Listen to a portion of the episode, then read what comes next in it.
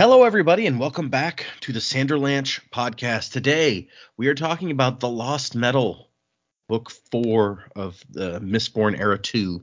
And we read chapters 50 through 57. So, eight chapters this time. It was a big chunk. I am Data, and with me is. Jamie. Joe. And Dak. Yep, we're all back this time. Everybody's feeling okay today. Yay. Yeah, I mean, mentally, I'm maybe not the best, but you know, it's fine. Well, you can only ask for so much at Right. a time. But uh, in these chapters, we get uh, Marasi, Moonlight, and Twin Soul get into a fight or two. We find out, uh, I, I think, pretty much with certainty the, the true identity of Midnight. And uh, Wax and Wayne, or mainly Wax, really chases down uh, some some trucks to look for evidence, and then gets some beer. And finally, Marasi finds something that we've been looking for for a long time now. So hang on to something, everybody. The Sanderlanche is about to begin.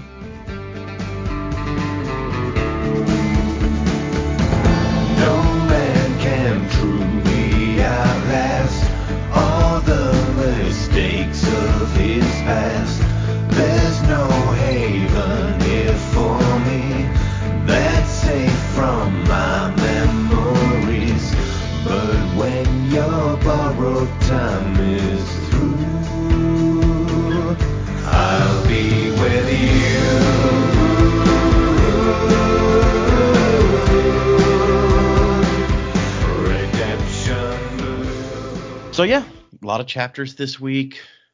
A lot of uh, I don't I don't know a decent amount of stuff happening. Some some interesting action bits and stuff. What did you guys think of these eight chapters? Yeah, we're definitely getting into the shorter, choppier chapters, which is that I think I've said every book. It's the exciting phase. Things are happening quickly. You know, we know the lights are, the sun's going down, and tonight's the night. It's all gonna come to an end. So, also some pretty cool visuals in this one. Twin Souls, Rockman was quite cool. Oh, and the the women, we have a resolution on where they are. Hooray! Hooray! I was so excited so excited that we finally got there and it's actually been addressed and that just made me really really happy to have it Mhm. confirmed but to have you know Shai's identity confirmed as well what was having a look at oh well her take on an elantrian was kind of fun as well yeah i i really liked all the little bits and i feel like i'm so glad we read all of the books that we did read i mean you wouldn't have had a clue that, uh, that they were going to be brought up in here, but it was really nice to kind of see them all come together. If, if you hadn't read Elantris and the short stories that we've read, like you would be like, okay, awesome. Yeah, that would have made no sense if you hadn't if we hadn't read Elantris and Emperor's Soul, we'd have no idea what was going on right now. Uh, yes, it would make absolutely no sense. So, um, yeah, stoked that we read those when we did. Yeah, I think that uh, we would not be reading this book if uh, we hadn't already already read Elantris, and I was sitting here thinking like, should we read this book next? Should we not? I think that it would have to be a no if we hadn't read those things already. Oh, 100% we would have to wait. Yeah, it just, it wouldn't have the same impact. We'd read it and be like, cool, there's some names and some things. That's, that's fun. And then, you know, whenever you'd scheduled it later in the path, it would be like, oh. That you, you guys don't know if there's uh, there's other things that are in those other books that we haven't read that you've uh, missed out on so far. So there could be something equally as interesting that uh, There- you're like There you- could, but we'll you get to later. decided to leave it. I don't know, man. I mean, I feel like if there was something equally as interesting, we'd know that we were missing out on something because these are all main characters to the story at this point. Yeah, it's like and- it's it's like a background thing. They didn't exactly shy away from showing off the soul stamps and Shai. So a Uh, major story Shai? point here is like turning on Shai using her Unintentional. powers. So it would be weird Yeah. if we hadn't, uh, if we hadn't read for that, If, yeah. yeah, if, if it was something that big from a book we hadn't read yet, we'd just be like, "The fuck was that?" And you'd be like, "Yeah, Yeah, what was that? Huh? What could I guess it Dana, be?" we're I realize that we're quite early in the in the episode, but did you have anyone like suggest not to read Lost Metal, like of our of our listeners, like to wait, or was everyone pretty much on board, or you just didn't throw the question out? That is an excellent question. I don't know that I asked uh, people like, "Hey, what do you think we should do?" But that obviously doesn't stop people in like the Discord from giving opinions because we we paused for two weeks to read Perfect State while I decided, are we going to read this next? So everyone Mm, knew yeah. that it was a question that was raised, and I think most of the people were like, "Yeah, you can read this next." There were a couple of people who were like, "Well, I don't know. I mean, I could kind of see uh, it going either way." But I think uh, I think more people were like, "Yeah, you can go ahead and read this." Cool. Yeah, makes sense. I mean, I feel like we've read, and of course we we haven't got to the end yet, but I feel like we've read just enough to to be kind of comfortable in this book. The one guy that we didn't know anything about, you basically were able to explain, like, yeah, he's not really in any major works at this point, or his his type of species or whatever. Yeah, Yeah, so it wouldn't have made a difference how long we waited because that is not information we would have gotten unless you know a new book gets published that we don't know about. He's Right. him working on yet. Mm, yeah. So yeah, everybody, even even people who've read all this stuff, would be on the same page with that guy. Yep, more or less. Yeah, I, I enjoyed these chapters. I think my favorite part, honestly, was the kind of weirdness, like quasi falloutness of the community. That was kind of a really cool thing. And it is kind makes- of Fallout, huh? I hadn't thought of that. And it makes a lot of sense for the what basically what we had seen before because we were theorizing like they were making the movies to show autonomy. And it's like well that doesn't does that make a lot of sense? I don't feel like it does. So this made much more sense that the reason they created this stuff was for for these people. And it also makes sense why they wouldn't run away because they believe something else has happened. So yeah that was that that was really cool kind of idea and, and way to pull that off. And especially because you know we're talking about something that happened four books ago. Not Mhm. only that but you know as you've told us it's like no, uh, the original book wasn't even brandon wasn't even sure if there would be like a sequel to that book when he wrote it. So uh, you're talking about something four books ago and we weren't even sure he wasn't even sure when he wrote them getting kidnapped and then didn't resolve it that this was going to that they were going to have a resolution to it. So that was that was pretty cool and so i'm excited to see where that uh, where that portion goes. Yeah and her becoming an elantrian i was just like oh that's so awesome. I was like way way to way to successfully use the pure door. And it's funny to to me and as a reader and i'm sure it is to anybody who read that section it's like we know what's going on as a reader but our character doesn't which is kind of funny. It's like oh we know what she just did but the character doesn't know what she just did.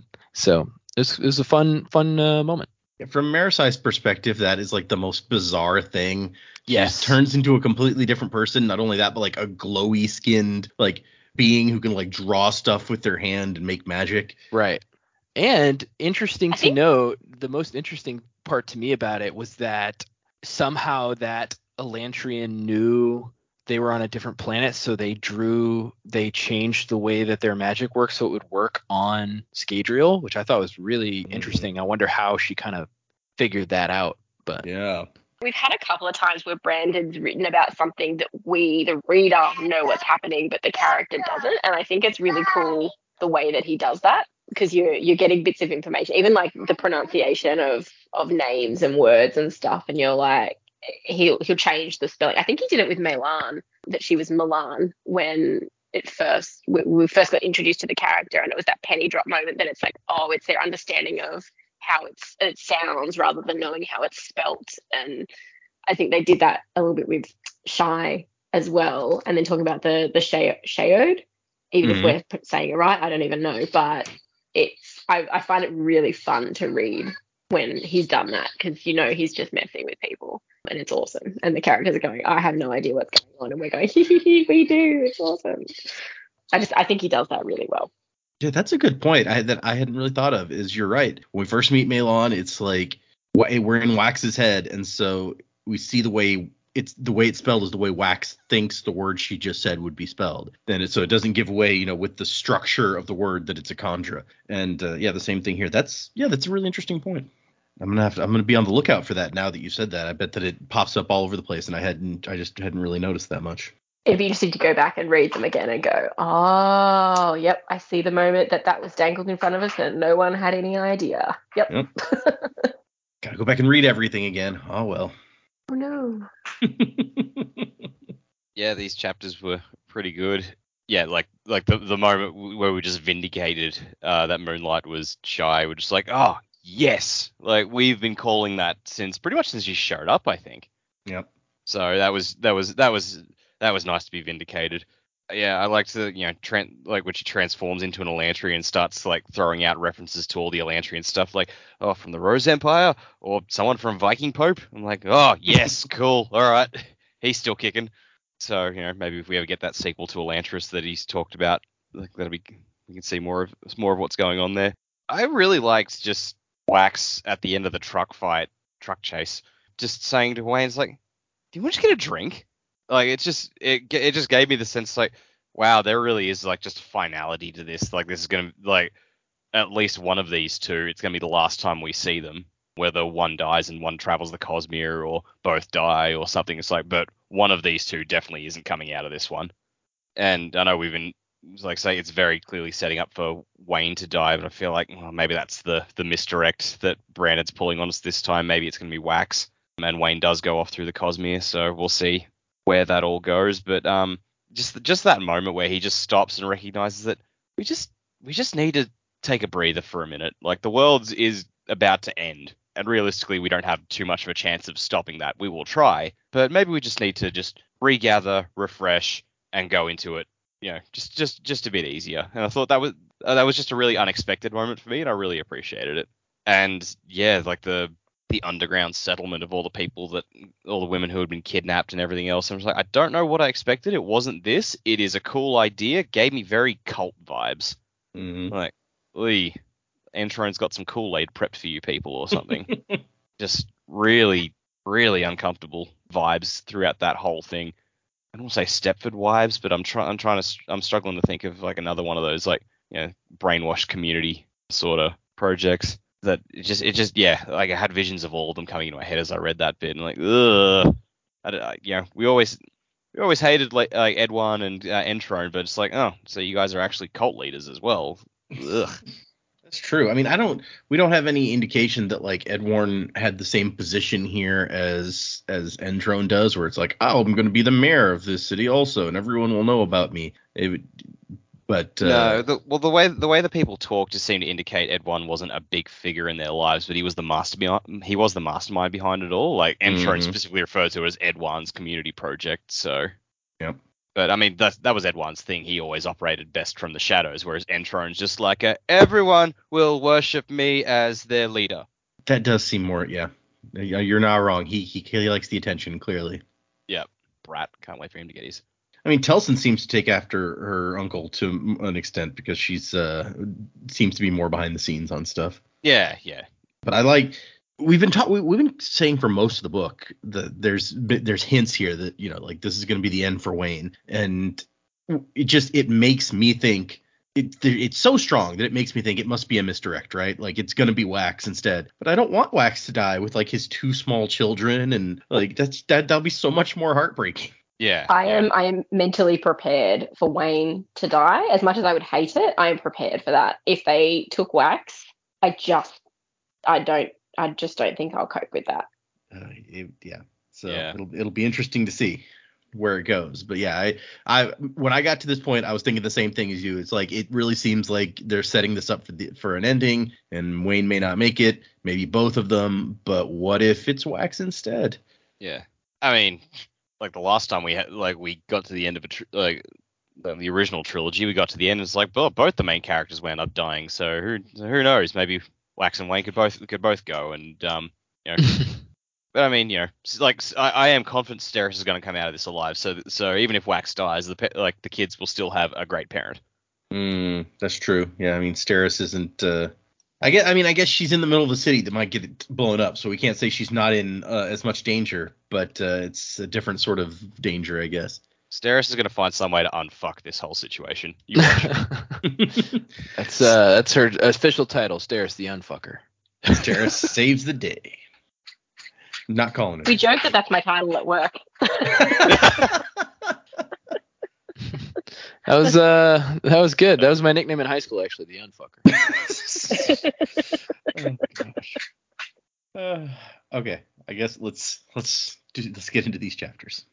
So at we ended last time with Mariside being like, we need to save these people who are gonna get murdered, and Moonlight being like, I mean, come on, do do we have to? Like, we got more important shit to be about. But so she's got them. She's like, we're doing this thing, and so they make a quick plan. They're gonna go in. She's gonna catch some people in the cube. They're gonna take them out. They need to do it quietly though. And then she accidentally catches Twin Soul in the cube also, and not like at least one of the guys she was trying to catch. And so she's like, "Oh, sorry about that, dude." And then there's a fight. I mean, it's it's it's not as interesting uh, an actiony fight as we've gotten several times so far because it's more personal. Uh, nobody's really superpowering much here, but uh, it, it's it's a quick, brutal sort of little fight, and it ends with her having to save Moonlight by shooting a guy with the rifle, which is bad because it alerts everyone else down here that something is up. And we find out that the people who that they they were saving are not the missing women, as Jamie had theorized last time. And it, it it made a little bit of stir in the Discord where people were like, "Wait a second!" Like when she said that, I was confused. Like, did I not remember what section of the book we're in? Because they don't find the women yet. Which I had the same thought actually when we were recording that last one, and Jamie's like, "And here's those women." And I was like, "Wait, what? Really?" But uh, that's just because I knew where we were going, and you no, you guys did not. yeah. Yeah, yeah, and then I started reading these chapters and I went, that's not the women. How many people have these people kidnapped? Apparently, lots. Yeah. Jeez. Well, to be Are fair, really these these people these people were Gabe's people because he was like, ah, I don't like what you're saying about me. yeah. Yeah, these are his uh, political prisoners. Yeah. It makes off. sense now, but when you have to stop at certain points in the book because you're not allowed to continue reading, you make assumptions. Yeah. the whole point behind the predicament section. Yep, exactly. That, that Yeah. wasn't even a predicament though. That was uh, oh my god, we found them. Everyone's gone. "Eh, No, you haven't. Wait, not, what? not yet. You're almost She there, really- but If you not haven't- quite. She read too many if you ever needed chapters. proof that I haven't read ahead, that's what it is. Yeah, there you go. Yeah, there you go. Definitely did not read ahead on that one. oh goodness. So yeah, they're uh they also find a book that the evidence that got destroyed, and Moonlight's just like, ah, I can rewind that later. It's fine. Which, geez, I didn't even think about when she said that she had a stamp that could fix something. It didn't even occur to me like that that kind of usefulness where it's like they've just destroyed evidence. Don't worry, rewind. That is the unfucking stamp. It is exactly. There you go. It's just it's it's such a versatile word. Uh, and then there's some mention of uh, Shadesmar, the dimension overlapping ours. That's how Twin Soul and I got here. And they're like, I mean, autonomy has Twin Soul says she has access to some very specialized troops, hard to control, dangerous to unleash, and I know their destructive power personally. But the local perpendicularity is far to the south and carefully controlled. So I wonder if that means is it the the Ghost Bloods controlling it, or is it uh, you know the Southern Scadrians? Do they have charge of this thing, or you know what's the deal there? Is that what Kelsier was doing in the south, looking for it?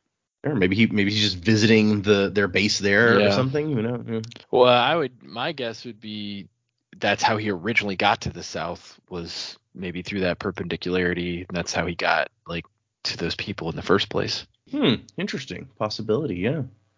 All right, I'm going to take this perpula- perpendicularity. Scadrial pops out. This isn't where I parked my car. but uh so she's like, so they, they can't get them here, right? And then that's like, autonomy has created such portals unexpectedly and against all understood mechanics on the some planets. So maybe. And then we so we find out that we got a guy who's uh, an advisor to the Senate, the head of the opposition party for the Bilming Council. He's like, I, I think I still am. Who knows how long he's been in here? We got the editor of that newspaper, who we established in the broadsheet was missing after having opposed the mayor. Yeah, so she's here. That's good. And, and she's like, "Look, they have some sort of army. Uh, I've been taking notes. I, I love that. This is this is a reporter here, newspaper woman to the core, who's hiding in the back of the cage, waiting to be murdered and taking notes on it. Who gave her a notepad? Right? Maybe they're just like, yeah, you can keep your notepad. Who cares? she's gonna kill you. like, she's like, I, I, I had to carve them in my arm, but I got them. She's like, here, take my notes. They're on your arm. Uh, get me, get me an axe. uh, and so she says, locate a place called the community. I think that's where their barracks are. So the the community word about it has been spreading, but we still don't know exactly what it is at this point. And they try to get these people out of here, and here come two dozen guards, soldiers really. And so things have gone sideways to uh, a, a severe degree. And I don't know what you guys thought was going to happen here, but uh, like Twin Soul turning into a big magical mech uh, was not where my mind went. Yeah. Well, you know, anything's possible, I guess. And it was so cool. So yeah, he's he's he's just like, okay, so I'm gonna need a jar of that investiture. Yep. And then he's like, "It's morphin time." Yeah, basically. I mean, it reminds me of uh, like I think the monks in D and D can do a thing like this, where they create like spiritual, like hands, or and eventually like a whole body or something. Sort of reminded me of I think there's a bit in um, Last Airbender where Aang and Toph are training earthbending against each other, and they both like encase themselves in the earth and have like a visor so they can see out. Mm, yep. Didn't, didn't really make sense for Toph because she's blind anyway, but yeah, she doesn't need a visor. But um but like that's that's the sort of image I had in my head. He's just got this crystal body around himself and just like walks up the corridor, and I was like, yep, all right, that's pretty sick. And like Twin Soul says he's gonna take care of it, and Maris is like, "What? No, I can't let you do that. Like they're gonna kill you." And he's like, "I think you're underestimating Silajana and her description because she has no idea what's going on, and all and we're in her head. So she's just like, so it was like a big transparent rock surrounded him, and then like more rocks started popping up." And uh, from the boulders, there were some smaller boulders, only longer. And eventually, she's like, "Wait, those are like arms and legs." And oh my gosh! and he ends up a 12 foot tall stone behemoth. And then he has a very dramatic uh, monologue bit, which I loved, where he's just like, "Behold!" and he, a whole long speech about who he is, and he's basically like, "So Siljana says I have to warn you. You have been given this rebirth to bless, encourage, and un- uplift those around you. You've wasted that gift. Lay down your weapons and let us pass, or suffer my wrath. It appears that my offer has been rejected after they start shooting him. In turn, your offer of conflict is accepted. Prepare yourselves. It's just, it's great. I love this guy. Just the best moment. Like, well, I tried. Now I'm gonna fuck you up. yep. He gave the. You can't say he didn't give him a chance. Oh yeah, he went on for some time. Like, like I'm sure they had to reload at some point in that spiel. right. It's so yeah. It's uh, Moonlight's like okay, we're gonna go the other way. He he'll he'll get the people out. It's fine. Like he stands the best chance of anyone at getting these people out of here. So, unfortunately, there are signs down here when it's like, hey, community this way. So all right, that makes it much easier. And so they're trying to sneak to whatever the community is, and they she hears or senses something following them. And this chapter ends with her being like, uh, hopefully we're we'll stay ahead of it, whatever it is. Which even by the end of this section, we don't get like a great idea of exactly what it is. I mean, we get a description and an idea of like where it came from, basically, but I want to know more. I guess we saw some like hemalurgic monstery things in Shadows of Self, like underground Mhm. fighting Wax and TenSoon, and we never got much information about them either. And I that just they, I think she she references that she says, "Well, Wax told me about blah blah blah." So I think that that she does reference that she thinks it's a creature of si- of similar nature. Yeah. But I mean, you don't know what you don't know either, and it could be any for like yes, it could be hemalurgic, but it could be you know anything from anywhere through any perpendicularity. It's true. I think she says something about spikes in the shoulders, which definitely hint that that's what it is. But uh, well, we'll get Yeah. there, I guess. We cut to Wax and Wayne, who have gotten to the end of the uh, underground, the sewer tunnel or whatever that they were in, and Wayne is trying to store health, but you know it's kind of pointless at this point. And they find a building where the lab presumably was that uh, Entrone had all those notes about visiting the lab and there's a, it's a warehouse, I guess, and there's guys start shooting at them, and he's like, "Oh, no aluminum weapons. This is good." They didn't have time to prepare for our arrival here. And out of the warehouse come a bunch of trucks, three that he sees, and so he's like, "Okay, I'm gonna go in the air and start chasing down these trucks, find try to find which one is carrying the evidence that we need or whatever, or the bomb potentially. That's the big thing. It's like maybe the bomb is here." And after taking out a truck or two, he starts thinking, "Wait a second, these trucks are all acting really obvious. It's e- too easy to follow them, and that's when he spots like the fourth truck that is the like secret hidden truck. So these are all decoys, and these guys have aluminum weapons, so that's uh, less good. And this, I, I really like this whole scene. Like, this is a cool wax using Allomancy scene. He makes a point saying like I haven't done this in so long, and in Elendel I kept holding myself back for you know property damage purposes and stuff like that. And this is him just like, yep, fuck all that, I'm cutting loose. It really makes you think, like, wait, that was you holding yourself back from property damage? Jeez, okay. Yeah, And yeah, in the end, he stops the vehicle just by like plopping down in front of it basically and making himself weigh a ridiculous amount and then pushing on it to like stop it dead in its tracks. It makes me think of uh, Mm. that scene in The Dark Knight where he like gets the truck and makes it flip or whatever. Yeah. It's a cool moment, but again, he drains him his reserve here, and I'm like, dude, what are you doing? Why are you draining yourself before the final fight? Like, this is not good. Weight, at least, is I feel like easier to store up than uh, than health. But I agree, he's draining That's true. a lot of weight here. Yeah, that's true. That's that's one of the cool things I think about Wax's power is like he stores stuff while he like even storing is useful for him. Yep. That that that's that's the real thing about this is like back in back in the day with Sazed, he was like when uh, I think we first see it in the second book when he and Marsh go to the conventicle of Seran and he can get down to the ground by just storing up a bunch of weight so he's super light and he kind of floats to the ground. And he even thinks like that there's really not any use for like making yourself weigh more. He only ever uses it to make himself weigh less. And I think that probably changes. I think we see him use it to make himself weigh more, like in the big fight uh, the, at the siege of Luthadel, where he's punching all the Koloss and stuff. But the, from his perspective, there's not much use for being heavier. And here, Wax often uses being heavier because it goes so well with his pushing ability. But yeah, he just goes around all the time at like what he tells us in the first book at like half weight or something, and just is storing weight all the time but it gets hard to walk if he tries to store more than that or something. Is that what I remember him saying?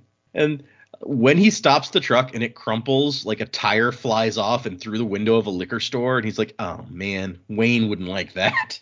And at the end of this chapter is when he's like, "You know what? I hadn't, I, you know, I hadn't done this in a long time, and I loved doing this sort of thing, but." I can go flying around the city anytime I want, and I can bring Max with me, and it's just as good. I don't need this. I don't need this kind of thing anymore which once again we get some some great uh, show of how like wax has evolved basically kids can do that to you make you not need to destroy trucks anymore i haven't destroyed a single truck since i had kids so there you go Did you destroy any trucks before you had kids? it's not not relevant Okay. the side of him you haven't heard of. but in chapter 53 Marasi and moonlight are being hunted by something not quite human. This is what we were just talking about. And so i'm trying to it, it takes a while here where they're like creeping and hiding and it's like i know there's something there but i don't know what it is. And then all of a sudden Gave Entrone comes over the speakers and is like everyone stay calm. I am in the community making preparations for our new arrivals. Uh, this is what we've prepared for okay here it is so she watched as something comes into the cavern where they are. It stood on four elongated legs and had an unnervingly long neck with a head that was not entirely canine.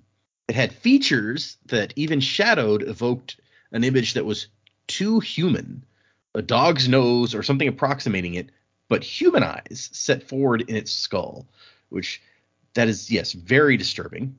No clothing, no fur, but two spike heads jutting from the shoulders. Yeah. Sounds great. Sounds like uh, my favorite thing. People, reminds- people Mine's- Spikes, but who knows? yeah, who knows? This is exactly the. spiky people dogs.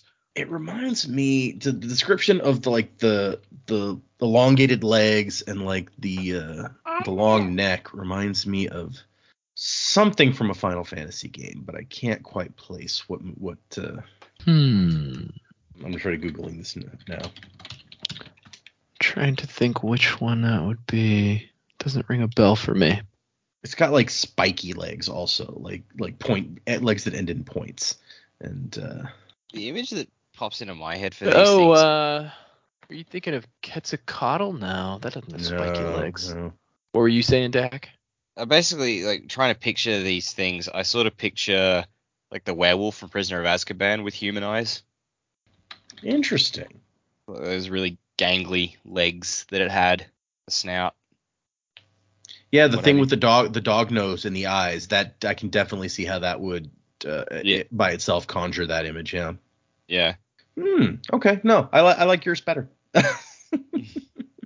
uh, let's see. Okay. Yeah. And here's he. She mentions like Wax had encountered something like this, and so she says that she recognizes it as a hemalurgic monstrosity. The Kandra and the Koloss had risen from the Lord Ruler's attempts at using hemalurgy to create something new, and I she she's like I guess the set is also messing with that stuff. They had found a permutation that was viable but grotesque. I don't want to know about what some of their failed experiments were if this was a successful one. Right? Yeah, like ugh, there's there's just too much that uh yeah, no, I don't want to know. But this this cavern is divided by a wooden wall and Moonlight's like, "Here, let me make a door. We'll pop through and uh avoid whatever this thing is." And so it says that uh they slipped into a dim room built up against the wooden wall that bisected the chamber. Two windows looked through it. And so inside, she sees a town. Neat rows of houses, lit with fl- floodlights from above. Someone had painted imitation flowers and grass on the floor. And she's like, "Oh, I guess this is the community. Whatever. It's weird, but okay. Why would it?" And Moonlight's like, "This is weird. Like, I think this is one-way glass. What is this place?" And Maris is like, well, "We could try to escape into there and find out." And Moonlight says, "No, the, those twisted things will follow us." The strain the set has developed can track like a hound, but think almost like a person. So I guess she's run into these before, or she knows about them at least, which uh, just adds to the, the creepiness uh, that she's uh, with what she describes here. And Marasi says, "Can we fight them?" And Moonlight's like, "Well, I'm not natively a soldier. I can defend myself if I have to, but." She needs one of those stamps that we saw before, like the one that turned her into a warrior, because we find out here in a minute that this is pretty much for certain. This is Shai, that uh, who we know from before. But I guess maybe those don't work on other planets if she has to adjust the magic Yeah. other, I don't know. Yeah, it sounds like she's only been able to make these three stamps so far for traversing the worlds. At least Yeah. that's the way she made it sound earlier. And so she's saying, I have the one stamp that can change me. And Maris is like, can that person fight? And was like, I mean, better than fight. But uh, she's not me. I've always wanted to try this specific transformation, but it's dangerous. It won't wear off like the others. It will be permanent until I decide not to maintain it, which actually is a giant leap forward because with her old ones, she had to restamp herself every so every week or something or every day, I forget, to keep the the change. So the fact that she can make one that's permanent at all, I feel like is a big thing. And maybe it's something about like being an Elantrian and having like this magical power flowing through you that keeps it stable. I don't know, but I like Marasi's like, okay, so you're saying transforming yourself into another person, that's not magic. And Moonlight's like, okay, I mean, that's kind of magical. I'll admit.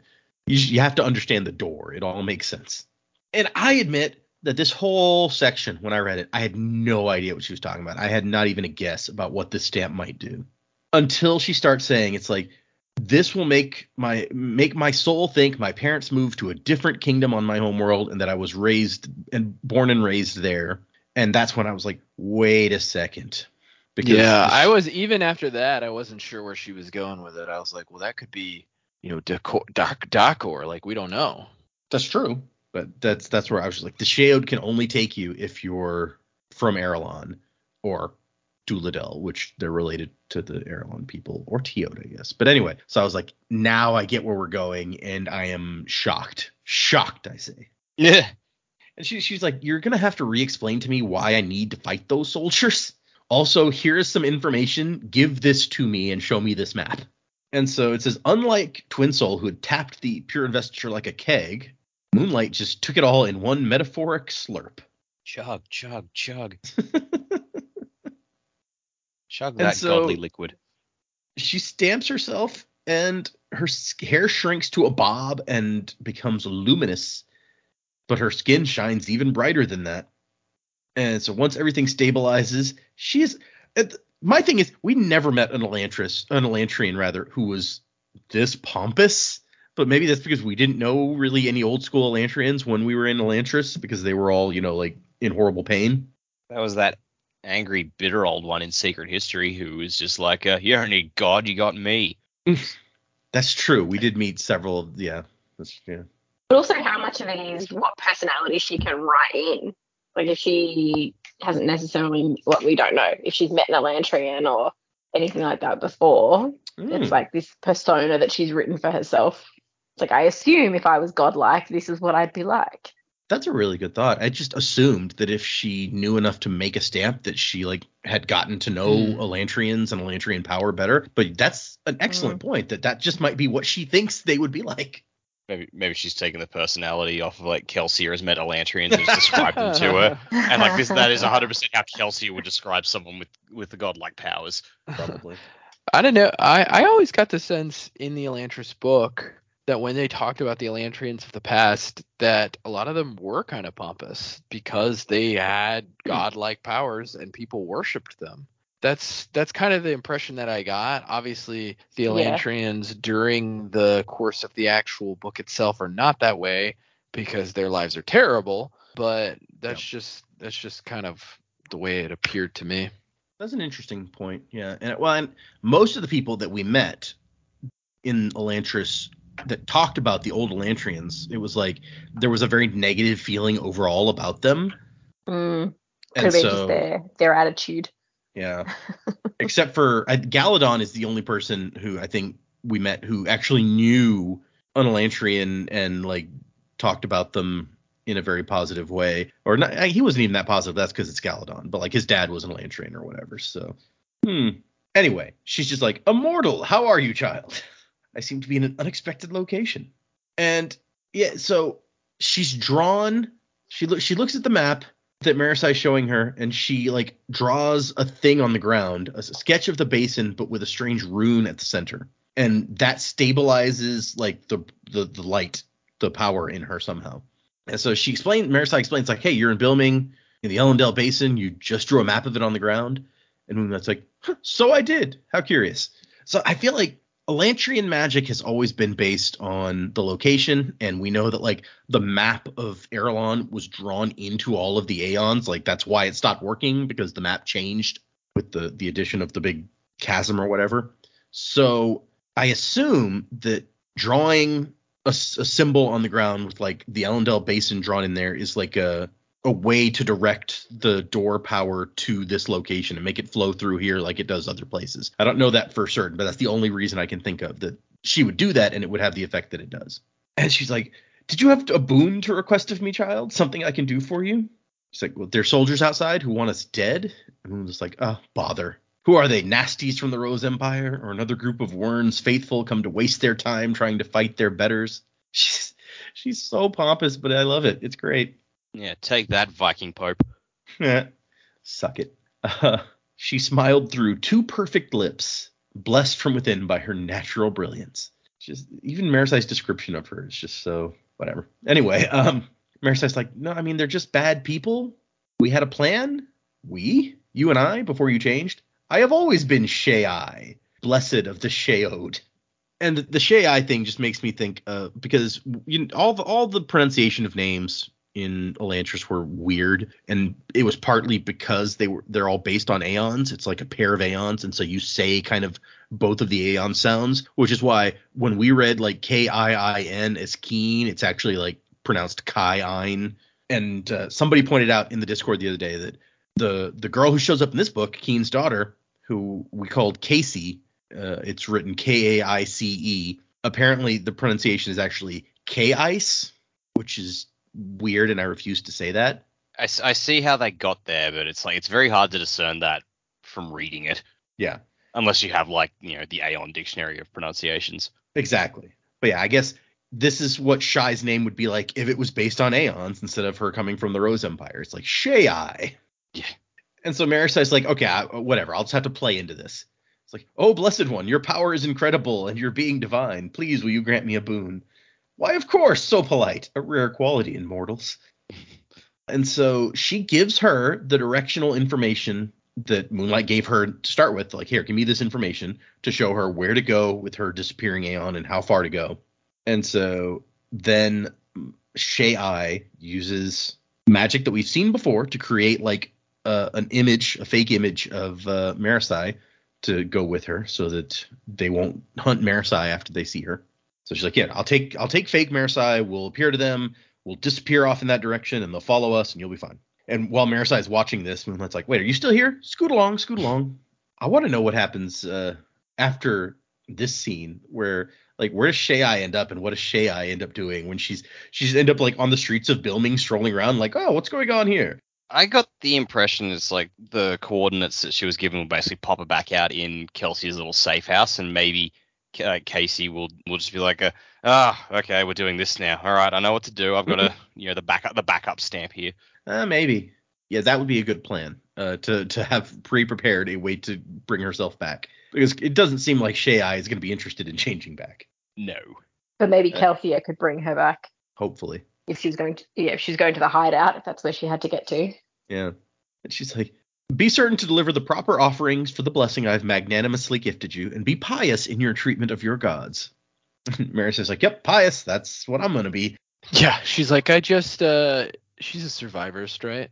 Uh, she is, yes. She's like, I just met my god earlier, so uh, yeah, true. uh, I'm, I'm pious. You, Okay, you actually forgot brought me about to him. Uh, that's it. She's just uh, she goes through a new door and uh, is gonna check out what's going on in this place. And we cut back to Wax, who finds a bunch of papers and equipment and three corpses in the back of the truck. No bomb though. And then one of the dead guys starts uh, having red glowing eyes, or actually it's a woman, but and says in a rasping voice, "Ah, you are good at this. We thought we'd taken enough precautions, yet here you are, breathing down our neck. Such drive, such individualism. A shame that Harmony got you first. I like that there's like some competition for Wax here. Like all the gods are interested in him. Harmony likes him, Autonomy's impressed by him, and I and I think we're given the impression to some extent that if Harmony hadn't called dibs, Kelsier would also be interested. It's good to keep your options open. All these gods being so jealous of each other and their stuff. And then there's Death just doing his thing. Because Yep. Marsh is the best. Oh gosh. And and then so he he says Trell, and the thing says your sister becomes Trell, the name in mythology I prepared for her to adopt, but she's not achieved it yet. So this is autonomy. This is the the the big guy, or I guess girl. We, we established that uh, she's a woman originally, at least. Although I think well, it doesn't matter. And autonomy's like, don't worry, I'm I'm not going to interfere here. Your sister does not understand this sort of harmony. She pleads with me to act, but cannot see it is only in the struggle to survive that a person, a people, achieves their potential. So apparently, autonomy is all about survival of the fittest. Yep. Proper apocalypse vibes here. Very much exactly what I was thinking, actually. Such an underrated bad guy, Apocalypse. Underrated. People love Apocalypse. Yeah, well, the fans the fans do, but like most mainstream exposure to him is from that shitty movie. Oh, that's a good point. Which, yeah, also, Yeah. also you know, Psylocke got uh, not great show from that movie either. So. Yep. Yeah, yeah. X Men movies bad. And Wax is just like, okay, so where's the bomb? And she's like, ah, it's not the bomb you should worry about. It's the destruction I have sent if the bomb fails. And Wax like, I think you're bluffing. And she's like, I don't think whatever you want. I don't care. you yourself know the strength, the capacity one has in the moments before death. When the soul is pushed to its limit, that's when true exceptionalism manifests. Which, I mean, Wax did get those powers just as he was about to die, and that was probably the most powerful he's ever been. But I don't think you can say it was because he was about to die. Like he, Marasi Right. brought him the bands of mourning. Sure. Yeah, this this type of thinking appears in fiction a lot. I feel like, uh, for example, I was reading Dragon Ball Super today, and Vegeta transformed into a new type of guy because he was like getting hurt, and so it like triggered him to transform into something he's never transformed into before. So it's like you know, it's a thing. It's like when facing death, you find you know ways to overcome it or it's even manifested in real life like adrenaline spikes Yeah. in times of For duress. Saiyans, it's it's kind of more literal though, because when Right. Saiyans get beaten almost to death and they recover, they are stronger. So, sure sure and I love Wax. Like he's he's very business here. He's like talking to a god, and he's just like, okay, where's the bomb? And then when she doesn't want to answer that, he's like, okay, and what do we have to do to get you to leave us the hell alone? And it's, she smiles, prove you deserve it. And then she's gone. And it just made me think, as so many things do, a Futurama. Ben Bender's just looking at the balls, just going, "Get the hell off my planet." I was I was actually impressed by how reasonable autonomy seems here compared to what we've heard about her. well, I, I guess it sort of makes sense in like from what we know of her uh, her whole shtick is encouraging people to grow and think and and improve. And if her philosophy is like, you know, you do that best when you're faced with certain death, it sort of makes sense that all right, if when faced with certain death, these people throw throw me back, like I have to respect that because she does respect when people foil her plans if they if if in foiling it they are ambitious enough. So I totally see it as like, yeah, look, if you can throw me back, I'll let you have the planet. Like that, you do you, man. Yeah. At the same time, I feel like she's willing to sound reasonable because she's holding all the cards in her head. Mm. So That's fair. Yeah, that's a good point. She's like, we we've got a bomb, and if that that doesn't work, I'm sending an army. So, uh, you know, it I can be magnanimous here because I'm I'm gonna win either way. I got some serious shit waiting in the wings there, buddy. Yep. So, uh, Wax finds a little information. The rockets can travel 30 or 40 miles, and they were testing them on ships. That's why they built the navy so they could test the weapons out on the ocean. And they didn't why he- he realize that shoves- the weapons the weapons they fired awakened an even greater evil, and that is how we get Godzilla. Wouldn't that be just like a, a, a real turning point in the book? It's like you get to the end, like you got the armies fighting each other, and then all of a sudden, fucking kaiju. I don't know, just give uh give Twin Soul some more magic juice and maybe he can make his thing uh kaiju size. ooh, crystal, Crystal kaiju. Nice. so he shoves some stuff in a duffel bag and uh is gonna head out. And that's when he sees the guy who owns the liquor store, like, oh no, my my window. And he's like, I'm sorry, man, trying to prevent a catastrophe. And then he sees something. And he, he- and he gives the guy money, to be fair. But he's like, wait a second, is that a case of log shine? And I don't know that we find out what log shine is. Uh, oh, I, here it is. Here I is. think Yeah, it's we just there. a really good whiskey, right? So It's a beer. yeah, it's a beer. Oh, In- beer. A short time later, he he ends up back where he left Wayne. Uh, Wayne had dealt with all the enemies in the actual warehouse, and like he's even thinking like, man, restoring health must be really hard on you, especially like Wayne is not as young as he used to be, and he holds up some bottles of Log Shine, a beer brewed in the roughs, is what he says, best there was. And Wayne's like, where'd you find those? I ain't had a bottle of Log Shine in years. You really do care about me, don't you? He tears up. And uh, yeah, so he says, I think it's time we take a bit of a breather. And Wayne says, Can we afford that? And he's like, Well, I, I need to dig through what I found anyway. And if we keep running into fights exhausted, we're gonna get ourselves killed. So you know, we'll we'll chill for half an hour. And Wayne's like, All right, this is sounds awesome. But you're gonna spend that half hour storing health, so you're still gonna feel like shit. But he's gonna get to drink some beer, so you know. Yeah, true.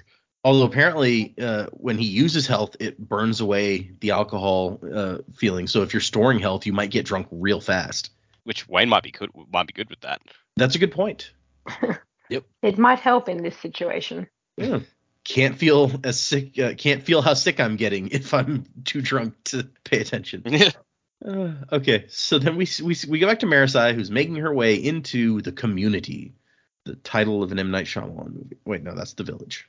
Yeah, Community Sim- is the is Yeah. the place run by Chevy Chase. It's true.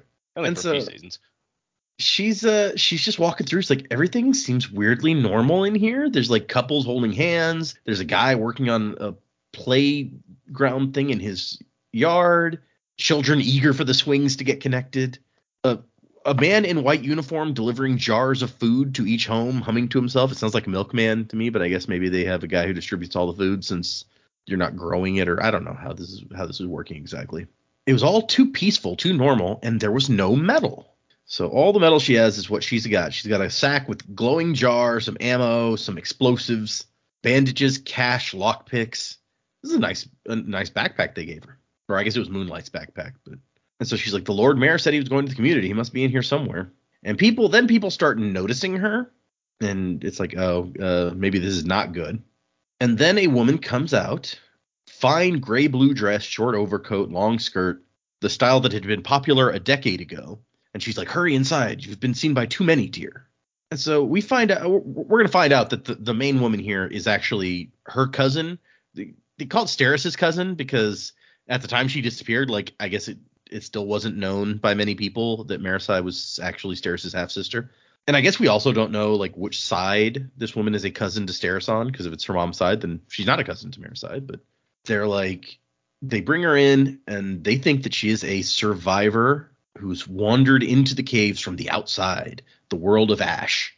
I think they have to be related, right? Because isn't the lady's maiden name Harms? Oh, if it, you may be right. That would make sense. But I guess she doesn't know that they're related. It's probably been years since she saw real food. Don't worry, we have plenty here, just like the old days. You remember? Mary's like, "What are you talking about?" And so she explains that this place was built to protect them from the disaster, the ash falls returning. You must be so strong to have survived up there. And that's when she Marasi gets it. She, she assumed that the pictures of falling ash, the strange moving image, that was all part of a plot to threaten the outside world. But no, it was a perpetrated against these people. The blonde woman says she's been down here seven years now. They lived in a smaller caverns originally, and then they were moved here. And when Marasi asks about the no metal, she's like, "Oh, well, I mean, obviously we don't have metal. The metal mutants can sense it.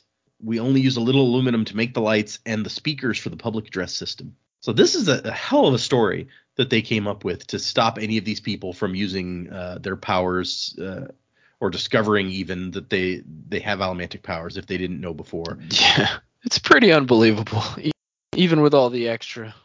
Well, but Marasi figures it's like, oh, so you know, they let some of these in, and then we're like, oh, these yeah, these metal mutants can sense the metal. See, they come in and attack us if we have that. So, Tell people a lie big enough, and some of them will believe it. well, I mean, especially if you're giving them some kind of proof for it, which I guess they've tried to provide. So, Yeah. Yeah, it's just it's. I guess it's what they've known for years. Can you imagine like this? And I know she mentions this, but when they figure out what actually is going to going on, it's going to hurt. yeah, yeah, especially my my honestly, my main concern is that we know that most of the people originally taken were women, and so they could have also taken some men that nobody noticed. But my more my greater concern is that maybe some of the men that these women have been marrying do know what's going on, and that is going to hurt worse. I think they do. I think she does say at one point that some men were abducted as well. It Yeah. wasn't just women. It was predominantly women, but but it wasn't entirely. And so they've uh, she they explained that they've been trying to fight Gave Entrone on like his demands that they they can't go out and try to find survivors and bring them here. He says outsiders are too dangerous. Every once in a while, somebody comes in and tells them about how horrible things are outside, and so th- they've even gotten confirmation from quote unquote n- survivors coming in randomly how terrible things are out there. A destroyed land full of terrible metal mutants. One of the women says. So when Mare says like no, like that's not right at all, everyone's like, oh, she must have ash sickness. And Maris is like, no, I mean those are actors brought in to prove his lies. And they're like, oh, yeah, okay, yeah, we understand. One woman says that she had three children in Bilming, and she's like, do, do, do you know anything about it? Like, are they okay? Did they survive? And so then she explains that there was a random lottery. The scientist who discovered the impending eruptions realized they could only save a few. So there was a lottery that selected people, weighting it towards women of childbearing age, of course, and an, an emphasis on allomancers or those from allomantic lines. We couldn't bring our families, the man said. We argued for it once we woke up here. But it, we felt the earth shake and we knew. So those explosions down here uh, had some other effects that uh, helped. And the, the woman says uh, that she is a rioter. Armel Harms. Yep, there he goes. Marasi's distant cousin, Armel Harms. So there's a rioter, there's a lurcher, there's a soother. The man had two Allomancer parents, but doesn't have powers himself. And so that's when Marasi figures out who these people are. She's like, I do know this blonde woman. There was a reason she was familiar. These are the people that Miles kidnapped seven years ago. So it's it's been seven years since the first book at this point, is what we learned here. I, th- I thought it'd been a little bit longer than that, but I thought it had because this is six years after Bands of Mourning, Yeah. but like I didn't think the first three books all happened in the space of a year. right? I think there were six months between maybe it was Bands and the one before that that we know for sure. Yeah, I don't know that we know how long it was between Shadows and Yeah. Hmm. uh, the first one. Alloy of Law. Sorry, it took me a second. So I guess if there was just another six months, then it would have been about that long. I guess. I, th- I, th- I thought it was like a year between the first three each. Yeah. And I mean, she she may just be rounding. So like that, it's about seven years, whatever. Yeah. I guess it's I guess it's not that that super important. For some reason in my brain it was ten years since the start, and I feel like maybe that was mentioned somewhere in here. It's like Wa- Wayne was like ten years older than he used to be or something. I don't know. For some reason I was thinking ten. And so w- at, uh, in, at the beginning of the next chapter, we find out that Ma- Marasi and Wayne had been, or Marasi and Wayne, Marasi and Wax had been searching for these people for years on and off. So at least uh, he can retroactively say that uh, Jamie's concerns were not. Uh, it, Wax was thinking about them. They had tried to find these people. They didn't just forget about them since the first book. But Makes, makes me feel better. It's like Brandon didn't know what was going to happen with them. Did anyone care what happened with them, or was it just going to be this eternal mystery? I'm really glad it's not. Yeah. And I mean, it, you know, he gets to say it now. It's like, oh yeah, totally. We were totally looking for them all that time. We just never mentioned it. But I agree. It does make me feel a little bit better about it. And so it's like they've just been locked up in a bunker and convinced that the world had ended. Jeez. The playground the man had been building earlier suddenly took on a darker cast. Yes, these people didn't seem terrified their children would be taken. So the set wants to breed an army of Allomancers. These people have children, but I guess it hasn't been long enough. It's if it's only been seven years, then none of these children are old enough to be taken for an army yet. And that mayor says, like, wait, I know you. Armel Harms. And she's like, oh yeah, I was in Harms before I got married. And so she has to avoid, yeah, she's like, I'm Marasi, Steris's cousin. And she's like, Steris, is she? Maris, she's like, yeah, she's alive. Uh, uh, they're all alive. Um, you've been lied to really terribly. The basin did not fall. And they're like, oh, ash sickness. It's okay. You're disoriented, seeing delusions, dear. And Maris says, look, I don't even have time to prove this to you guys now. I mean, I'll- come back. We'll, we'll figure this out. But right now, I've got important stuff I got to be doing because you know there's an army on its way to destroy us all. So maybe priorities. But she does. She tells Armel, "You were taken because they wanted Allomancers and they were willing to play the long game to get them." And she looks up where you can hear the feet of her children. Which yes, that's a horrifying thing to be told. You have to admit, it's odd that you were kidnapped by a group of armed men during a robbery. It's like, I mean, well, they had to do that to avoid mass panic posing as a group of thieves? Well, it worked in the words of founding. The survivor himself pretended to be a thief. Uh, pretended. Uh, nah, that dude, that dude was a thief, bro. I hate to break it to you, but uh, uh, also, is that like a commonly held belief in this time that he pretended to be a Right? thief? Like, I, I would imagine that the words of founding would have been pretty clear. It's like, no, he was a thief, but he, you know, he was also a good man. yeah, I wonder if, if it's just if it's one of those things where like the the priests are interpreting it a little differently because they don't want to encourage being thieves. So it's it's one of those things. It's spelled out explicitly, but they're like, well, that's like a metaphor for. I don't know. But yeah, that that just made me laugh. Where it's like, yeah, the survivor pretended to be a thief. Maybe the story is that he was really pretending all along. Like through all that thieving, it was all for really just to get to the point to take down the Lord yeah. Ruler. Makes no sense at all. And so apparently they call their town Wayfarer, which is kind of a cool name for a town. But you hear over the speakers, a dangerous outsider has been spotted slipping in through the tunnels.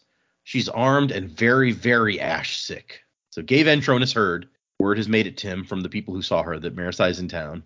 And Armel's just like, ah, hell, we'll have to hide her. One of the women's like, do you have any weapons? Something we can use to overthrow Entrone? And Armel's like, we're not overthrowing him. Look, we just we follow our plan. We sneak up to the surface, find survivors, bring them down. Really, I doubt that it's uh, it'll be easy for them to sneak up to the surface. Uh, it's probably very well guarded to prevent them from finding out the truth. But I like her plan. And Marasi's just like, where, okay, where is the guy? And they're like, oh, he has a big mansion at the end of town. He, it's dangerous because he needs metals to work his devices. If the mutants ever invade, they'll go for him first. And Marasi's like, yeah, very brave of him, I'm sure. No doubt he has a nice tunnel to the surface too. Like, you, you know about those walls, right? They have one-way glass. They watch you, and they're like, oh, ash sickness. See, that's something that they could prove real fast. It's like, go break that glass over there, and you'll see. and someone's or Armel's just like, why would you go to all the trouble of carrying fake credentials, creating a fake stamp for this year's date? And someone's like, yeah, I mean, she must have been really far gone. That's that's really going far. It's like in the horribly destroyed Ash world above, she like created these credentials for herself. Yeah, it's definitely not a lot. It doesn't make a lot of sense for them to believe it at that point. It's like she shows them a badge. She's like, "Oh, she just made that. She's really sick." It's like, "Wait, what? Why would she do that? Being sick doesn't mean you would make fake credentials. Like that doesn't make any sense." And so she says, uh, you know, sh- Marasi wants to fight back, and they're and Armel's like, we don't want violence. Also, we don't even have any weapons. And Marasi says, you are weapons. If only we could get you metals. That's why there's none down here. Right. Okay.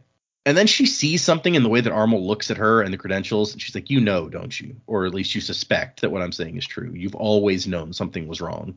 And she, Armel's like, "I have a family, children, and a husband that I love." And Mara says, "But if Entrone wins, then they're doomed to a life in darkness, and he's planning to take your children from you. We have to find metals so we can fight back." And one's like, "What do you want us to do? Lick rocks, hoping there's some iron in there?" Which that's a callback to Allomancer Jack. I feel like when he like licks Yep. the cave Yeah. walls and finds tin. It worked in the story I read. I don't think this is working, guys. I've been licking a rock for like an hour, and all I have is a headache.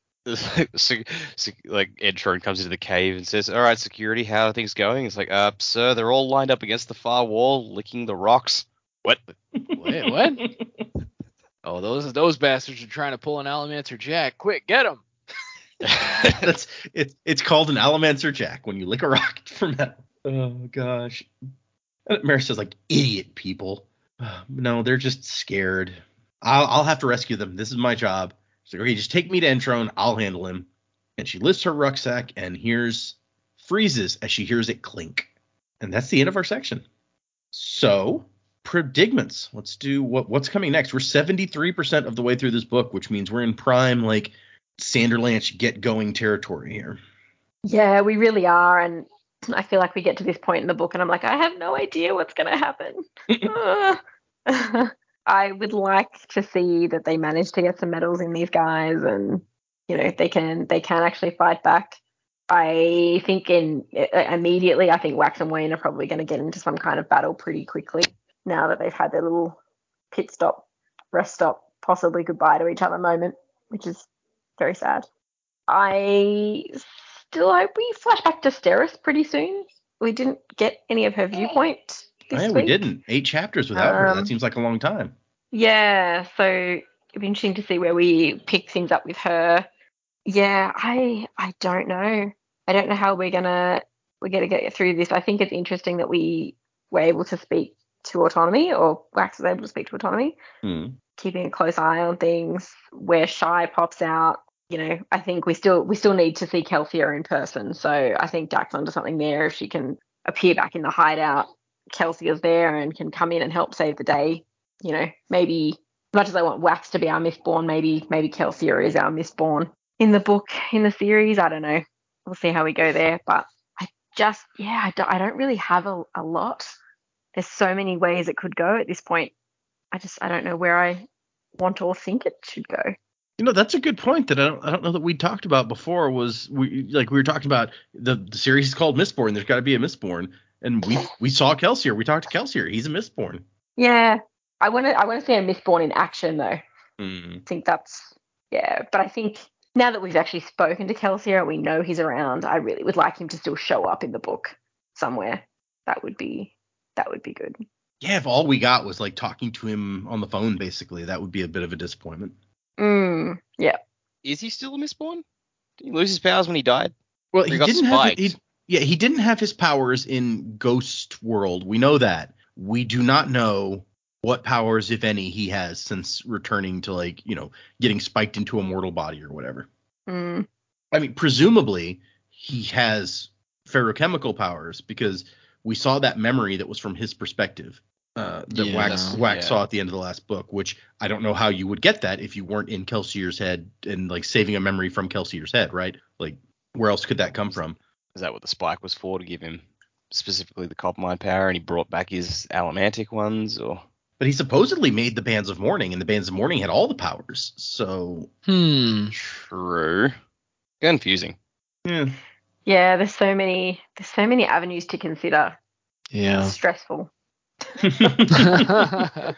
well, we're only four episodes from the end of the book, so uh, you know. Oh my god. You won't have to be stressed for very long. And honestly, in a way, Okay. we're going to hit the end of the book in three episodes because one episode is all epilogues. oh wow. Because there's of seven epilogues in this Oh. book. So, Whoa. Oh my gosh.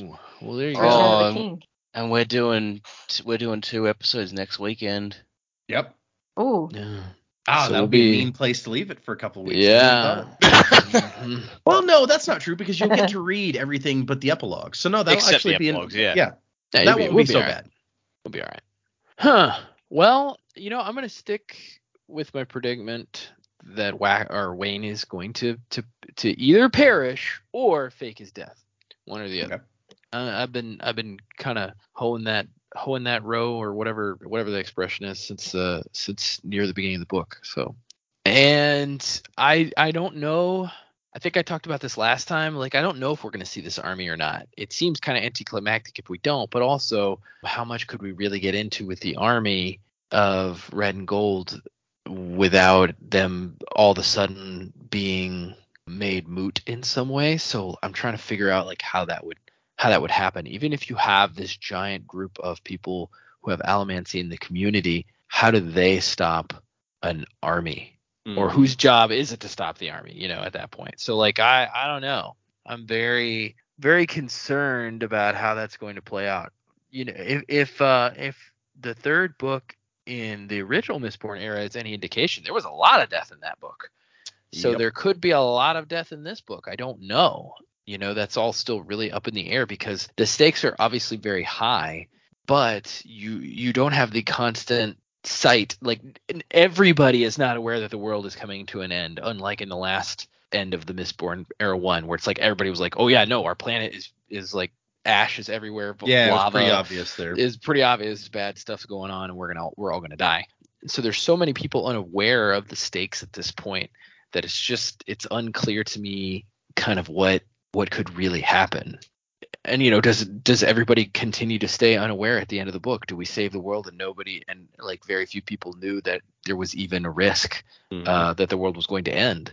And so I'm I'm just curious as to where where we're going to land on that, what which way Brandon's going to take it. I, I really don't know. But I will say that I think I think Wayne will, like I said, either die or fake his death. I think Wax will survive, and uh, maybe Marasi will go with the Ghost Hunters or whatever they're called, Ghost Bloods, Ghost Hunters. Kelsier could show up. Ghostbusters. I hope Kelsier does show up, but I hope he doesn't.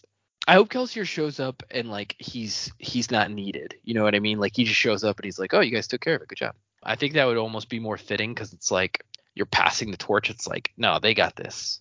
Which I mean, his his people specifically are are protecting Scadrial, the planet. So I guess he's not leaving it up to them. So that's probably not the way it's going to go because he's like, no, I this is my job. I protect this planet. But whatever, we'll see. I guess. Also, for a guy who leads the protectors of Scadrial, he seems extremely uninformed about what's going on. So that's unfortunate. and uh, so that's kind of where we where I'm landing. I mean, there's still a lot of unknowns, so I, I don't really have a way to form any predicaments outside of the ones that I've already made. So Okay. Well, that's fair. Yeah, you've uh, you you you've been on uh, something's gonna happen to Wayne uh, for a good while. Yeah, I think you were the first one to to predict that. So good good to know you're sticking to your guns there. When when it turns out to be wax, you're gonna be very disappointed. that would be a bummer, man.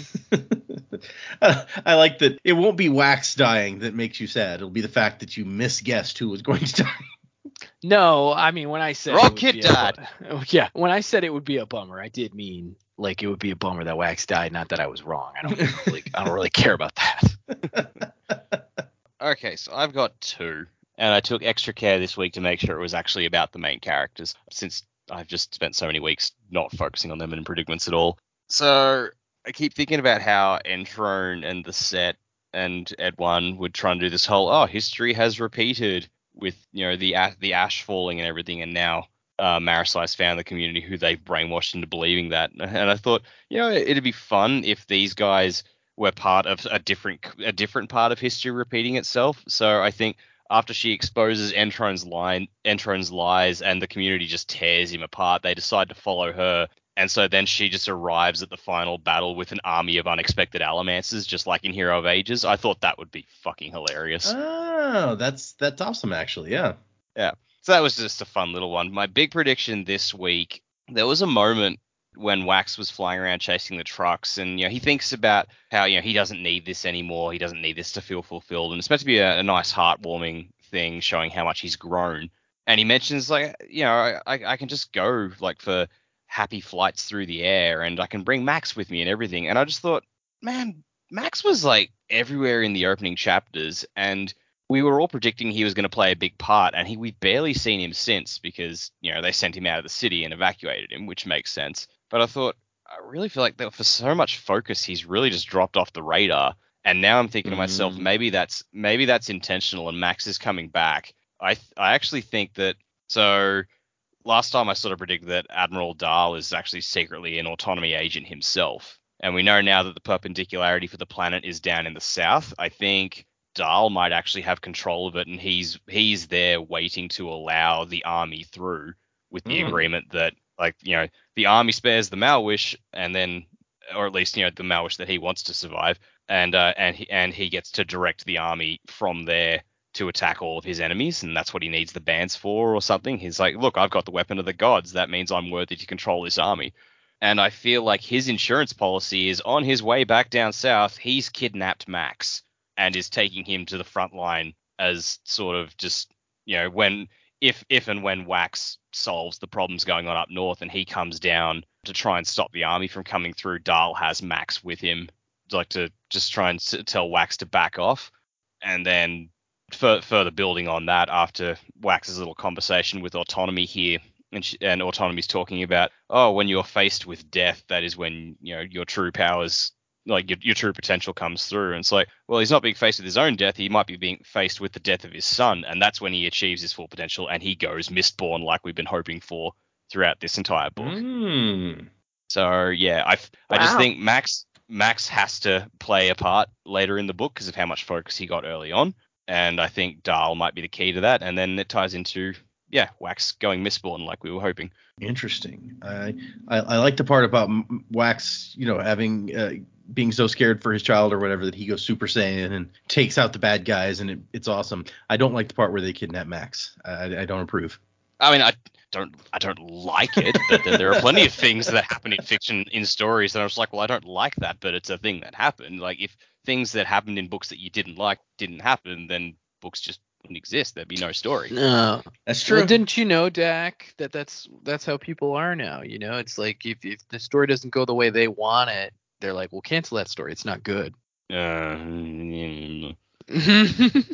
Yep. Only happy stories that that go, go the way I want. That's that's what I'm signing up for. I mean, yeah, know, there's I'm, I'm I'm all down for a story where things go pleasantly. Like I think some someone said I want to write a fantasy story where Sean Bean has a really nice day. They drew there there was just a picture of Ned Stark holding a kitten and eating an ice cream, going, "Yes, this has been quite pleasant."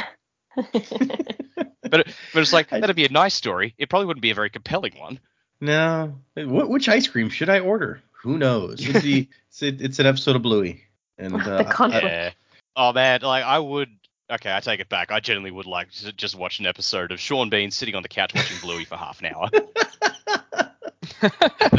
He's like, "I don't understand this show, but I like it." and people say say my accent's hard to understand. What's a bin chicken? oh gosh. So- Okay. We would have so if if your theory is right, he he kidnapped Wax's kid. Who knows how he found him because he'd already you know Sarah had already sent them out of town. But you know he, he he's a resourceful admiral guy, right? He can find him. Yeah, he, yeah. he kidnaps the kid, takes him to the south. That means that we're gonna have to go a long way from where we currently are uh, in the next like three episodes to finish this book out. But Yeah. it is the Sanderlanche, and those things have been known to happen. It- I mean, it's it's it's kind of like in True Lies. Spoilers if you haven't seen True Lies, but you should. It's you know he gets to the end, he saves his wife. The nuclear bombs have been well, most of them have been found and everything. They think, all right, that's it, everything's like saved, and then someone says, ah, the bad guy kidnapped your daughter. He's like, shit. I yeah, that, I'd totally forgotten that that does happen in True Lies, which is uh, it's one of those things where you're like, the movie's over. No, it's not. Yeah. Yeah. Jamie Lee Curtis, Arnold Schwarzenegger. Happens in Bad Boys too, except not with their kid. It's like, yay, movie's over. Nope, your sister got kidnapped. Damn it. Now we have to go to Cuba. Hmm, okay. So yeah, this is uh this is compelling. If if Jamie is right and Wax is going to turn out to be a Mistborn, it feels like we would need that kind of dramatic reveal, right? We would need that moment where things are so dark that this is the only way out and Wax takes out the do not drink this until an emergency vial or whatever it said and downs Yeah, it yeah. and shit goes off. And just like but it would also just be a really nice way of taking what autonomy said about this is when your potential gets unlocked and be like sort of proving it true, but also completely subverting the selfish aspect of it, saying, well, it's Mm. not his own death he's being faced with. It's you know. So yeah, it's it's it's a nice way of just skewing autonomy's viewpoint there. Yeah, that's a good point. I mean, we could do now that now that you got me thinking about that, we could do the same for almost any character. Although Wax is the one who hears that speech, but I was gonna say, you know, like Wayne, Steris, Marasi, anybody could end up in that same like either their own death or somebody else's death, and that's when their true potential comes out. But I guess Yeah. it wouldn't be as dramatic if it wasn't Wax who got to hear that speech. Yeah, true. That said, though, like if like you know we keep talking about Wayne possibly dying, I think if he does, I feel like it would be just an act of pure selflessness that he would do it because like you know I've gone on at length about about Wayne in the in in the past few books and how like a lot of his actions are sort of self-driven, uh, even if he dresses them up a bit. So it would if he were to die, I could totally see it being like the hundred percent sacrificing his life to save a child. So he could you know die trying to save Max. I could totally see that happening. Hmm. Yeah. Okay. I think that you've got some interesting possibilities opened up there. Yeah. I guess we we will find out before long. So, uh, speaking of, for next time, I'll go ahead and throw this out. We are going to read seven more chapters, 58 through 64. And as uh, as was mentioned a little while ago, we're going to record our next two kind of back to back because I'm going to be in Paris for a week. So we will uh, we will quickly move on to another six chapters after that. But for everyone else, hopefully the uh, it'll be seamless. In the meantime, let us move to emails and such. And we have uh, we've got a couple emails that I want to read, and one of them we can finally read. Uh, We've had it since when did this come in? November seventeenth is when a person sent Oh my this email. god. and it's it has a large section that Wow. says spoilers for chapter fifty-five, which we've just read chapter fifty-five, so we can finally. Keep in Do this mind, email. November 17th was like the week the book came out. Yeah. So this one is from Tom. Tom says, Hey Sanderlanche crew, I meant to do this a lot more, but I am weak. I can't hold myself back from tearing through this book. I don't know how you all do this every week. The only reason I haven't finished the book yet is because I'm listening in audio format, and there aren't enough hours in the day for me to get further into it without affecting my work or sleep schedule. I was tempted to speed up the narration a bit on my audiobook last night, but I'm not a fan of how unnatural it sounds, and I feel like I miss a lot of crucial details. Just pause there for a second. I can't keep track of audiobooks at normal speed. I can't imagine the people who do it at like double speed or whatever. Uh, he says, anyway, it feels like the Sanderlanche is starting to get underway now, and I thought I'd participate in some predicaments. I don't know if you want to share this with the crew when you reach this point. I also don't know how far into the book you've gotten yet since you're doing the Patreon recordings. So I'm going to give a big old spoiler warning for anything prior to chapter 55 from this point on. So, chapter 55 spoilers, we can finally read. I'm getting some serious Cold War setup vibes from this book. I don't know how it's going to turn out, but I hope Sanderson does something unique with it. I feel like I've seen the whole magic equals nuclear weapons tropes trope a few too many times. Looking at you, Korra Spirit Vine weapons. Okay, that's true. Uh, while I think there is some in, something interesting and fundamentally human about our ingenuity bringing about technologies that will bring about our demise, I guess I just hope it doesn't become a roadmap, a remap of the Cold War conflict in the next era of Mistborn. I believe that next era, if memory serves, is supposed to be 80s esque in technology, which, if we're doing a Cold War, would feel a bit on the nose. That's true. I hadn't thought of that, but I guess we'll see. I mean, I agree with him that at this point it feels like we may be moving towards a Cold War situation. He goes on, so with that in mind, I want to put forward my predicaments, hoping that I'm not completely right or that Sanderson does things slightly differently than the way I've outlined. Don't get me wrong, I will read the heck out of the next series regardless, and I'll definitely enjoy it, like I've enjoyed his other works. I just hope it doesn't turn out exactly how I've predicted. I see the end of this series turning into an analog of the Second World War. The Autonomy Army slash set would be like the Axis powers, and then the Elantrians, Scadrians, and the Southern Scadrians begrudgingly end up teaming up against them once the worldwide threat becomes clear. Very similar to the uneasy alliance between the US and the USSR against the Axis powers in World War II. I feel like that's that's cutting out a lot of the other allies when you say that, but you know, keep moving. Uh, the new harmonium slash trellium bombs will be instrumental in defeating the invaders, but the Southern Skadrians will see the technology as an existential threat, and they'll begin working on their own version of the technology. That combined with the threat of the reinvested bands and superior airship technology would be the source of power behind their threat of mutually assured destruction. I don't have any more specifics than that, but I could totally see this playing out that way. I guess my predictions are vague enough that Sanderson could make them fit his story and still do something that makes it feel unique and different. Also, after Wayne's self loathing monologue to not him and not Wax, he is totally not making it out of this book. It's a shame, really. I think he might be onto something with his investment ideas. The Noseball Club sounds intriguing, at least. So far, I think Sanderson has done a good job in this book to hang a lantern on the problematic aspects of Wayne's quirks. I don't know how he plans on resolving the character, but I suspect he is not going to make it out of the book. And then there's a bit of spoiler uh, for stuff we haven't read that I won't go into, but he does say that he thinks that something later will be undercut severely if we read this book first, and so he thinks that we should not read this book right away. But I was also one of those people who thought that reading Secret History before Bands of Mourning was not the right move. You know your friends best. Wasing to the time of next, Tom. There's a lot in there. Yeah. Chock full of chock full of uh, opinion. Yeah, I don't. Uh, the the Cold War thing is interesting. Hmm. Once again, I don't know that I feel like we have enough space in the book for like the two countries to team up against an army together. But once again, it's the Sanderland sh- crazy shit that you we we always think there's no way that this can all get wrapped up in time, and then somehow it does. I don't know why you why, you- why you're using this we crap. We all know you've read the book. Uh, but any other anybody else have thoughts on any of that? well, thank you for sharing your predictions as well, and Yeah. for waiting so long for us to Yeah. get to them. Uh, yeah.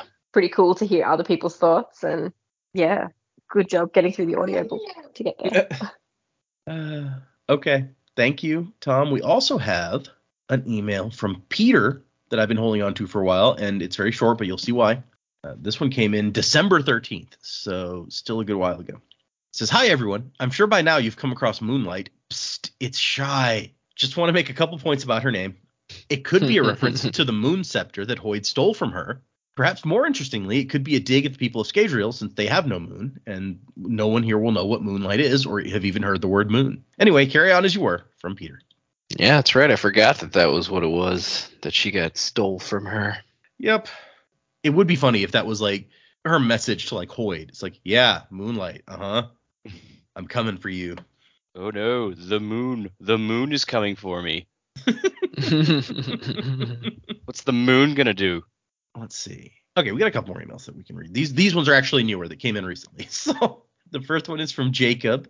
It says, Hey Data, Jamie, Joe, and Dak. New listener from the UK here. I found your podcast about the time I finished The Lost Metal and have to say that I'm a big fan of the show. I've been a fan of the books for a while and always happy to hear new perspectives on them. I'm just coming up to the end of your reactions to Hero of Ages and can't wait for the reveal that Spook becomes king. Also, for when finally. Oh man, you are in for a treat. What a reveal that was. I, I feel I feel like while while people did have reactions to that, it wasn't as uh, as angry as a lot of people were expecting and maybe hoping for. Well, here's the thing, man. When when Brandon keeps shoving it further into the ridiculousness with that character, it's like now I just expect it. Next thing you're gonna tell me is that Spook uh was he's actually uh Viking Pope. Like that's what you're gonna tell me next. and I'm just and I'm just gonna be Time like, travel. yeah, I guess that's uh I guess that's true. I guess that's true. Just I'm not gonna fight it. Just okay. Yeah, Viking Pope, sure. All right. Um, also, for when it finally clicks who Hoid is, I mean he's Hoid, but yeah, yeah, we did kind of figure out that Yeah. he keeps showing up. I mean, well, I guess he's farther back. I was like, yeah, I mean, he is, he's Hoid. That's his name. Yeah, we don't really get to the fact that he is the same guy showing up over and over again until at least Secret History. So I guess that is a little bit after. this. Oh, yeah. Because even in Secret History, I just called him Sexy Drifter. I hadn't put it together yet. Yeah, Yeah, Uh, no, he showed he showed up by name in Final Empire, Hero of Ages, and Elantris.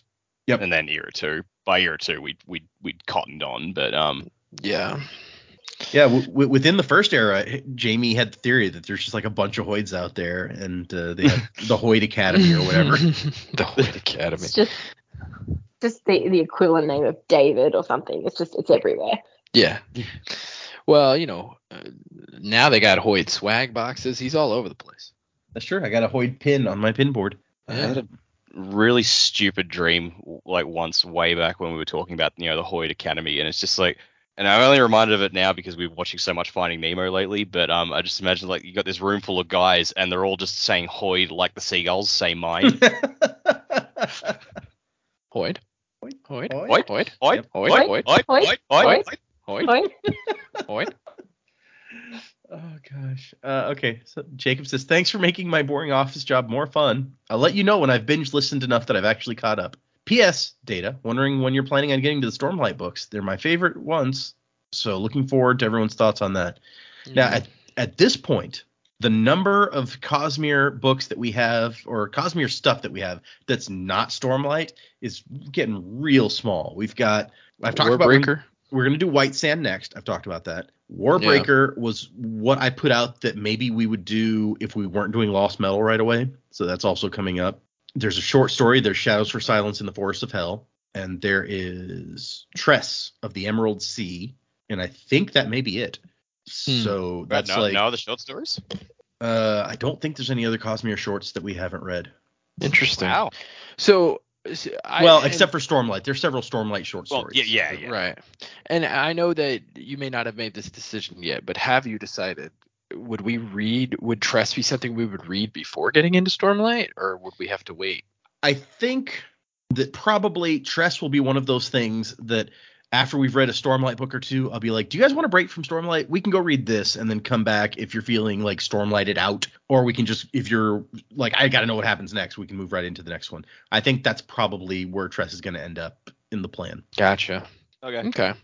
But yeah, about to get so the other secret projects as well. Right, which- like yeah, we don't know what's gonna uh what's gonna come Yeah. of them. They may they may try to slip in before that, uh depending on after I read them what uh, I mean- where where they feel like they go. How many episodes do you estimate Warbreaker would take? Uh, I have that charted out. One second. Warbreaker is going to be 15 episodes.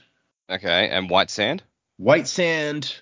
My plan at the moment is that we will start reading the prologue and three chapters, and then we'll do three chapters each time, which will be like two episodes each. Each book. There's three three graphic novels combined together into the omnibus for White Sand Okay, so like six. each one has then. yeah each one has six chapters so it'll be two episodes per book but my plan was w- we're going to do those first three and then we'll see is this a good length for an episode so it may be shorter or longer than that after we've done the first one or two but that's my tentative plan is six episodes Okay, but yes, estimating we did White Sand and Warbreaker, that's like 21 weeks. That's half a year already. In which Mhm. case, like a couple of other of the secret projects will have come out by that point, and you'll have read them, so you'll be able to judge by the time we get to the end of Warbreaker, assuming that we did those two back to back.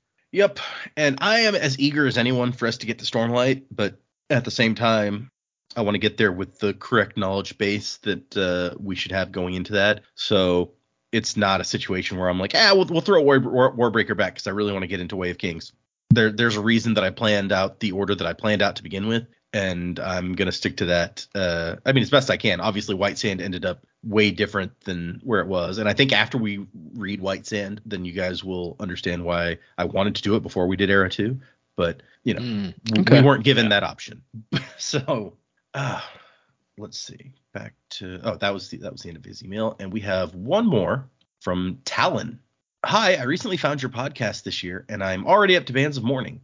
I had to skip Elantris because I couldn't get the book. I'm planning to go back when I read it anyway. Love your podcast, sincerely.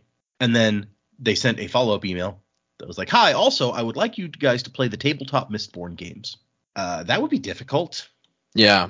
Simply because you know we're in countries across the world from each other. That I don't know that that's something that's super feasible for us. I mean, Yeah, I mean, theoretically, maybe we could like try to use Tabletop Simulator. I don't know if they have the Mistborn game in there, but that would even be difficult because we'd need, you know, when computers that can run that. when the lockdowns first started for COVID, um, a couple of friends of ours, we started playing. We ended up playing Pandemic, uh, ironically, over. o- o- we, we we played it over Zoom, but the way we did it, it's like we both had a copy of the game. Like Mhm. like so so it was us and another couple that we're friends with. We both had a copy of the game, so we wound up we each on our end set the board up and like. Our, our side we controlled the cards and then on their side we just we just said okay you need to put the cubes down on these cities so they were able to follow along and we were playing the same game and we just had two identical boards set up on either on either end and we were just calling out directions so it's like that's po- it's possible to do yeah. but uh, then we get the time zone factor which uh, sometimes it's hard enough to record an episode Yeah. as That's- the last few weeks have been evidence yeah. of right. So yeah, I mean, it's something that We could try. I mean, I own the the Mistborn board game. The Mistborn House War is what it's called, and the expansion. And I've never actually been able to play the expansion because nobody I played with really enjoyed the game. And I don't remember if we've talked about. I don't remember if we talked about that on the show before, but it's Mistborn House War is a game where you are playing one of the great houses in Luthadel, and Sure. e- so everybody's one of the great houses, and you're in competition with each other to try to gain favor with the Lord Ruler and to try to stop the Ska uprising. So you're trying to overcome problems, and the characters from the book are the problems. It's like clubs. This is what you have to have to overcome him, and so on and so forth. And so the people that I know that I played games with who actually knew Mistborn and liked it, they're like, but I don't want to be like the bad guys. And then other people who didn't know Mistborn, when we actually played the game, it's the game is based like it's very difficult for one person to overcome any problems with their own resources. So you're supposed to have to wheel and deal with each other to like we're I want to overcome this problem. So if you give me this many resource of this resource, I'll do this for you or blah blah blah. You get this much of the credit basically because overcoming each problem gets you cred with the Lord Ruler, favor. You get favor tokens that say you're this much in favor with the Lord Ruler for overcoming this problem. So you're like, hey, if you help me do this, you'll get this much of the favor for this many whatever. And so you're supposed to be negotiating with each other. But the thing is, the game can also end with the uprising winning. When the Vin card comes up, the game is over essentially. And depending on how everything is, either the Lord Ruler stays in control, and whoever has the most favor with the Lord Ruler is the winner because you're closest to the Lord Ruler and he uh, is still the God King. Or if the Skaa uprising is successful, then whoever has the most disfavor or the least favor with the Lord Ruler actually wins because your house has distanced themselves from the Lord Ruler enough that they don't fall when the Lord Ruler falls. And That's weird, man. the the the problem comes when somebody at the table figures out that it's very easy to get disfavor by just not helping anybody. And then everyone starts failing everything. And then everyone is suddenly competing to have the most disfavor. And the game the the whole point of the game is the negotiation. And then nobody's negotiating because you don't want to succeed at overcoming any of the obstacles. And so it if everyone is not really on board with we want to with trying to play the game like it's intended to be played it's very very easy to break by just being like nah i'm not going to do anything. And then it's not any fun. And i definitely have had somebody in my group that was immediately spotted that and was like yep i'm doing that. And once everybody else realizes what they're doing everybody has to do the same thing. And so it was not uh, it, it was not the be- the most fun. And i'm hoping they may have fixed that with the expansion but nobody wanted to play the expansion because nobody liked the game. So honestly the uh, Ah. Call to adventure the stormlight archive is a much more fun cosmere game and if we were gonna play a game i think that is the one that i would try to get us to play because it's actually a lot of fun that was that was the point of, the, of that whole thing that i went through was that there's another Sure. game out there and it's better Well, what what house did you like to play as when you played? Um, I don't even remember. They all have like specialties. Like I think House Hastings had like weapons and there was food, and House Venture has like atium resources and stuff like that. So it uh we only played once or twice, and it's been a while now, so I don't even remember that well. Yeah. But yeah, so I don't know that I see us playing the Mistborn game uh, as uh, as so, as Talon was suggesting, but I could see us trying to play some. Uh, uh, there's also the tabletop role playing game, which is supposed to be pretty good, and uh, maybe that's what they meant when they said the tabletop Mistborn games. Because I wouldn't mind trying to like a, a, a an RPG session with the Mistborn thing. I think that people might enjoy that. Uh, they even have you know different era setups where you can do era one or era two uh, characters and stuff. So that could be fun. And that was when we first were talking about doing a Patreon. That was my first thought as a potential extra was like maybe we'll set up like uh, we'll record like a, a an RPG session and put that out there. But as Dak mentioned, it's hard enough to get every week an episode recorded, let alone setting up a time to record a whole other thing.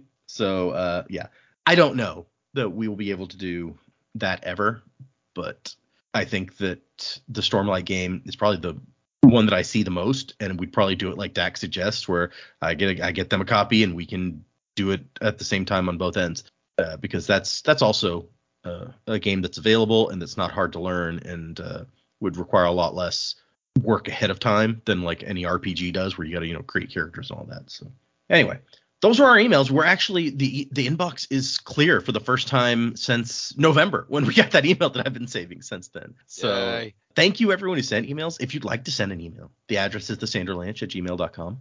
find us on Instagram and Facebook and Patreon, where I am up to. What are we up to? This week, the last one to come out was chapters 25 through 28 of Tress of the Emerald Sea. So, for anyone wanting to hear my reactions to that, since it'll probably be a little while before we get to it on this show, that is what's going up on our Patreon. Like I said, we're doing seven. I said seven, right? Yeah, seven more chapters for next time 58 through 64. Music by Miracle of Sound. That's important to get in there. So, yeah, if you're following along, we are approaching the end of this book. Uh, hopefully, you guys uh, have enjoyed this as much as we have. I've, uh, I, I quite like this book. I don't know where I'd put it if I was trying to rate them in comparison with all the other Mistborn books, but you know, we're moving into Sanderlanche territory. Things are about to get dramatic. So come back next time for uh, to, to see where that goes. Yep. Thank you to everyone who emailed, who hangs out on the Discord. If you're interested in joining the Discord, there's a link on our website. Thank you to all our patrons, everybody who's listening, and wasing to the time of next. Colo?